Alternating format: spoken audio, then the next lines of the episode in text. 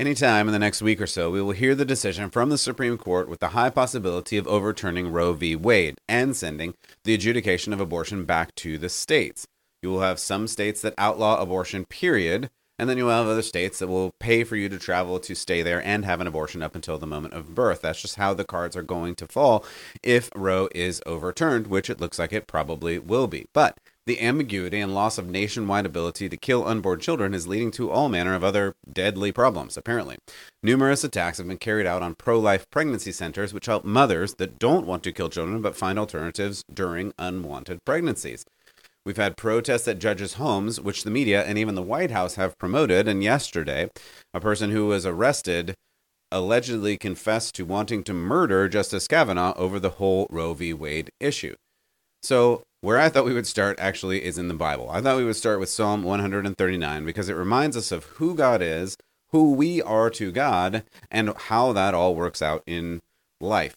because I think this is important. I think it's important to understand our place in the universe. And and so let's start with this together and we'll move on from there. So this is Psalm 139.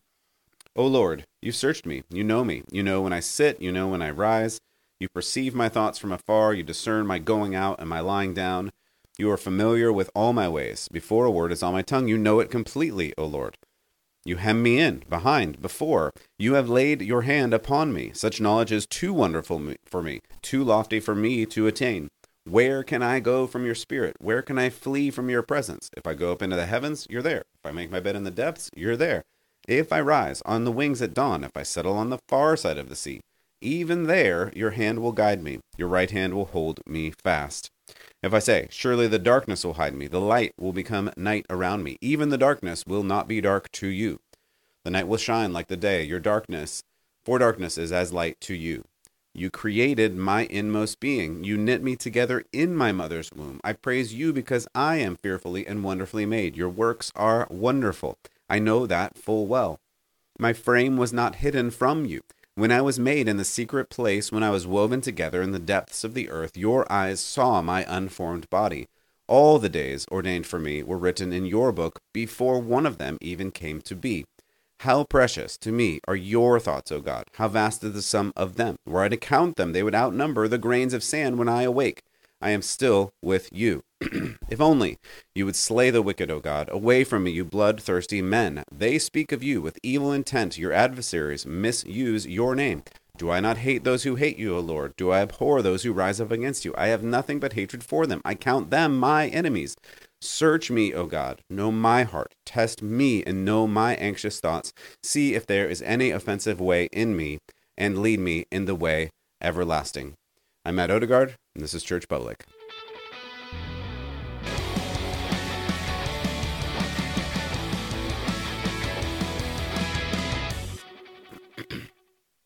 Welcome back to Church Public. I really like that psalm because it encompasses so much. Who am I? Who am I in the world? Who am I in the universe? Who am I in relationship to God? Those are really important questions. And what is a baby? Is a baby a baby? Does God know a baby before he is born? God says something to the effect, and I don't know the mystery of this. I'm not God. But God says He formed us before we were born. He knew us. He knew all of the days. He had counted them ahead of time. So something is going on there. And God knows that we are important. He has created humanity in His image with value and sanctity of life. And so we, as humans walking around on this earth, trying to live out the will of God, need to take note of that and need to take stock of that and need to live our lives in accordance with that. So I think this psalm is such a great one for this day and age and for what is going on. It helps us remember who we are and who everyone else is too and how we're supposed to treat them and live with them and live in this world. And I really like how it ends because it says, Am I being anxious? Look at me. Am I being anxious? Am I freaking out? Am I worried about all the things that are going on? And I think that's a really important question. And a lot of people would answer yes. Sometimes I would answer yes. I'm anxious. I'm worried about the things that are going on. But God reminds us that, hey, I numbered literally all of your days. I knew you before you were born. I know what is going to happen even before you do. And it helps to remember that nothing that we're doing is outside of God's plan and God's will. And though we may feel completely out of control and feel like this world is just spinning into oblivion, the reality is this is what God had in mind. I don't understand it. I maybe wouldn't have chosen it, but that's the, that's why I'm not God and he is. And so we can know that Jesus who says he is Lord of heaven and earth, all authority in heaven and on earth has been given to him today, that is true. And we need to act like it's true, and we need to live like it's true, and we need to follow after him in all of those things. So, we're going to look at some of the news today and some of the craziness that's going on in and around the world, but we don't have to worry because if we seek first the kingdom of God and all of its righteousness, everything else will be added to that. So, I'm Matt Odegaard. This is Church Public. If you haven't already, like and subscribe and share if this is helpful to you. I just want to bring both news of the day with a Christian perspective and help you understand who God is and how we live according to His will and His word. Because I think we need that. I know I need that. Maybe you do too. So, if this is helpful, share it with a friend and like and subscribe. So, a couple of crazy things that are going on in and around the world today. there have been lots of attacks on uh, pregnancy centers. And and that's really sad because pregnancy centers are all about helping those that are pregnant and maybe it's an unwanted pregnancy. Maybe they don't exactly know what to do. Maybe they should help with a little bit of healthcare like vitamins and, and nutrients and things like that. So there are these mostly free healthcare centers for pregnant people and they keep getting bombed and burned out and destroyed by I guess pro-abortion activists and and they some of these pro-abortion activists we're going to read in a moment even took credit for doing these things. So the latest was firebomb on a on a pro-life center uh, in New York, and they're they've also bombed pro-life centers in Wisconsin, in Oregon. They've vandalized churches. Uh, there was a clip that I couldn't pull because it was too uh, it, it, was too revealing. A couple of ladies jumped up in the middle of Joel Osteen's uh, here, Lakewood in, in Houston. They jumped up in his service and started screaming about my body and my choice and some other choice words. And they were wearing basically nothing while doing this, which just is inappropriate. I mean, again, sanctuary, we've talked about this word before, but just the word of sanctuary is supposed to be the word where you go to achieve a safe space from all of the crazy world because you're in the presence of God. But of course, nobody respects or reveres that anymore anyway. So you have all of these places that have been firebombed, like like set on fire. So here's one uh, from Buffalo, New York. The police were called to respond to smoke and fire at Compass Care, a pro-life medical office and pregnancy center that helps women and children. The building was firebombed. The windows were broken fires lit, and things like this were written. Jane was here. Jane is the group that is, uh, they say they take their inspiration from Ruth Bader Ginsburg uh, and are all about pro abortion. Um, I'll, I'll, read some from them in a moment, but uh, let's see. So I'll read some of this here. They uh, have apparently taken credit for this and many others. And in fact, we'll come back to them in a moment because they also speak into this Justice Kavanaugh thing that we're going to talk about in a moment. Uh, but there were a lot of places, and there have been a lot of places that have been targeted by pro abortion people. And it, it's hard for me when you argue, I'm pro choice, I'm pro women, I'm pro women's health in that sense. But then you bomb like literally firebomb a pregnancy center that helps women and helps children, it doesn't seem like you care about women at all. It seems like all you care about is having a cult of death where you can have the ability to kill babies up until the point uh, that they're born and maybe beyond at this point. I have no idea. I don't understand this perspective and this is it's it's really kind of disgusting that that people would I mean most of these centers you know they work on donations. Some of them are connected to churches and in in that they they are run uh, or, or, at least helped by churches and donations and so you're you're setting these on fire. So now in this area you're going to have a lot of women who are not going to get quote unquote health care that apparently you care about, but apparently you don't because you just set a building on fire. So now all of these women and all these children can't get any health care uh, other than just killing the baby. I, I mean, I, I don't understand. I don't understand the logic of this, and maybe that's the point. There is no logic to this. It just it, it makes me sad. And the reason that I started with Psalm 139 is to give us a perspective of who God is, who we are to God, and that God really cares about life. So we, as followers of God, should really care about life, and we really should care about lives. Um, and so when you see these things, it should it should make you sad. It should make you sad that people are so violent uh, that they would do these kinds of things. So when they write things like Jane was here, this is a group called Ruth Sent Us. Um, and we're gonna we're gonna hear more about that group in a moment. But I just wanted to list out a couple of the other places that uh, have been hit over the past several weeks. At this point, you have Wisconsin, the pro-life group uh, that also was firebombed. And let's see, that's Madison, Wisconsin. There's a couple more here. Um, Pennsylvania, there was a pro-life billboard vandalized. A uh, in New Jersey, a pro-life student was attacked in a public school. In Washington, abortion activists vandalized a pro-life center, smashed windows, left threats. In Michigan, they had to shut down uh, a meeting because of some anti-abortion activists. I'll just skip through. I mean, seriously, I'm looking at literally dozens and dozens of here in most states across America. I can't. I'm still scrolling. Like that's how that's how many of these days are. I'm not. I'm not going to read all these for you.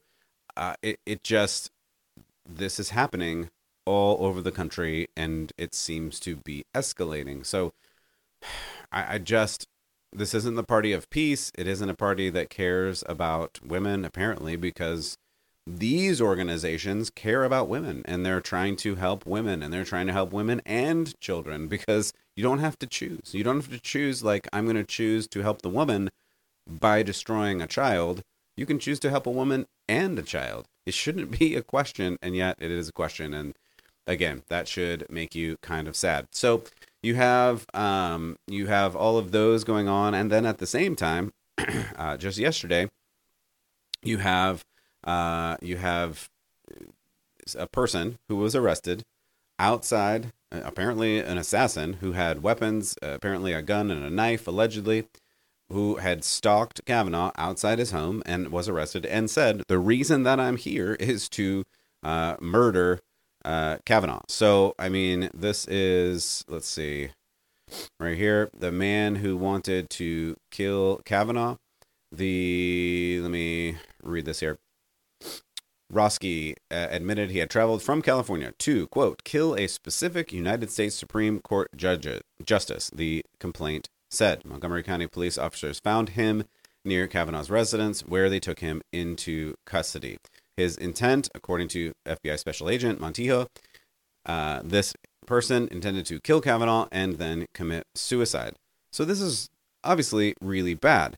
But here, here's where it gets, I don't know, worse, I guess. You have this group called Ruth Sent Us, and this group, you know, they, they sent a, a message to him, and they do say, hey, we offer thoughts and prayers to Brett and Ashley Kavanaugh after a California man arrived by taxi armed with a gun and a knife, then called the police on himself to confess his murderous rage against the abusive alcoholic justice we didn't send him, according to a tweet. Now, there's a lot to unpack there. Um, calling Kavanaugh an alcoholic and um, and downplaying that there was a murderous attacker outside. But the fact of the matter is, all, all of these accounts point to the fact that there is a murderous attacker outside of justice's house, and and and the media has been saying this is good. These are one of the good protests, right? Uh, and again, over the past couple years, we've seen some protests are good, some protests are bad. This goes apparently, according to the media, into the good protests category. And here's where here's where this gets weird.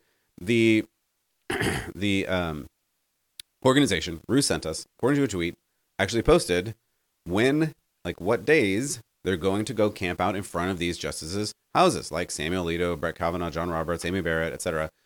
Um, they are planning, and they posted this online to sit out in front of these justices' houses. They posted the addresses uh, of these justices' houses and said, "We're gonna go protest protest in front of them." And then when a person shows up that literally wants to kill the justice because they don't like the decision that hasn't even come out in public yet, apparently this is okay, and the White House has encouraged that. And again, this is I'm just to flash back to Jen Psaki, who's not the press secretary anymore, but this was her just a few weeks ago when asked, "Hey, is it a problem that people are protesting out in front of people's houses?" And as I mentioned couple of weeks ago, if you missed it, it actually is a federal offense to try to intimidate or influence justices to change their votes before the votes have gone in or the rulings have gone in. This is a federal offense.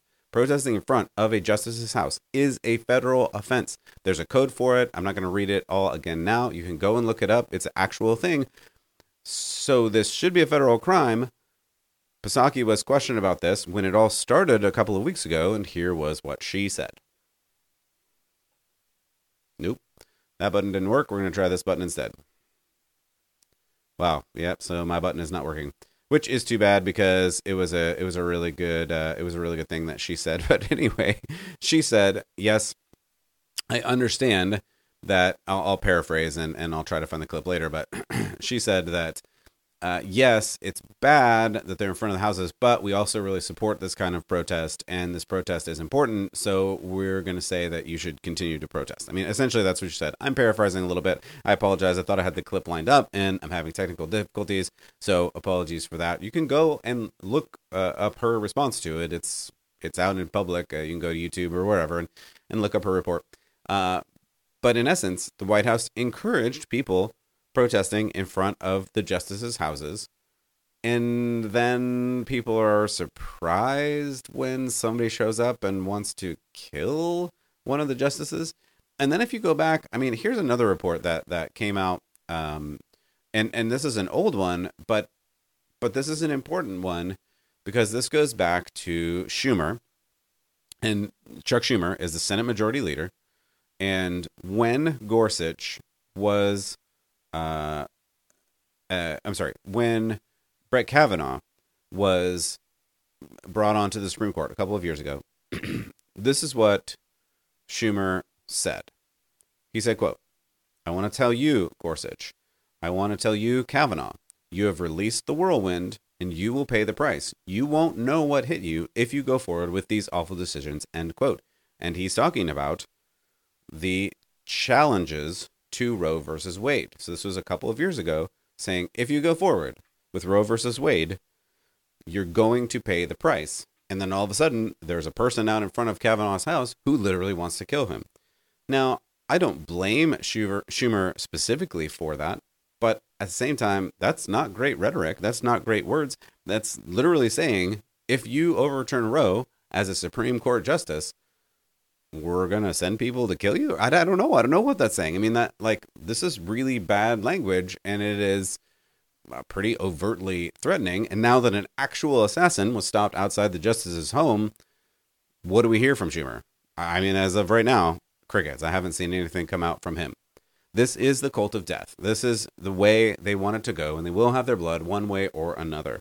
And this is why it's a problem. It's a problem when people put these things out and and then you get crazy people sitting in front of justices' homes literally threatening to kill them. Um, and it's important for us. It's important for us to jump in and to speak up for those that cannot speak up for themselves. And then I was just reading this right before I jumped on. Uh, Kevin McCarthy, a GOP leader, said breaking House Democrats just blocked a bill to provide more security for Supreme Court justices and their families. This passed unanimously in the Senate. Yet, Speaker Pelosi refuses to bring it up for a vote, a vote despite today's foiled plot to kill Justice Kavanaugh. This is shameful.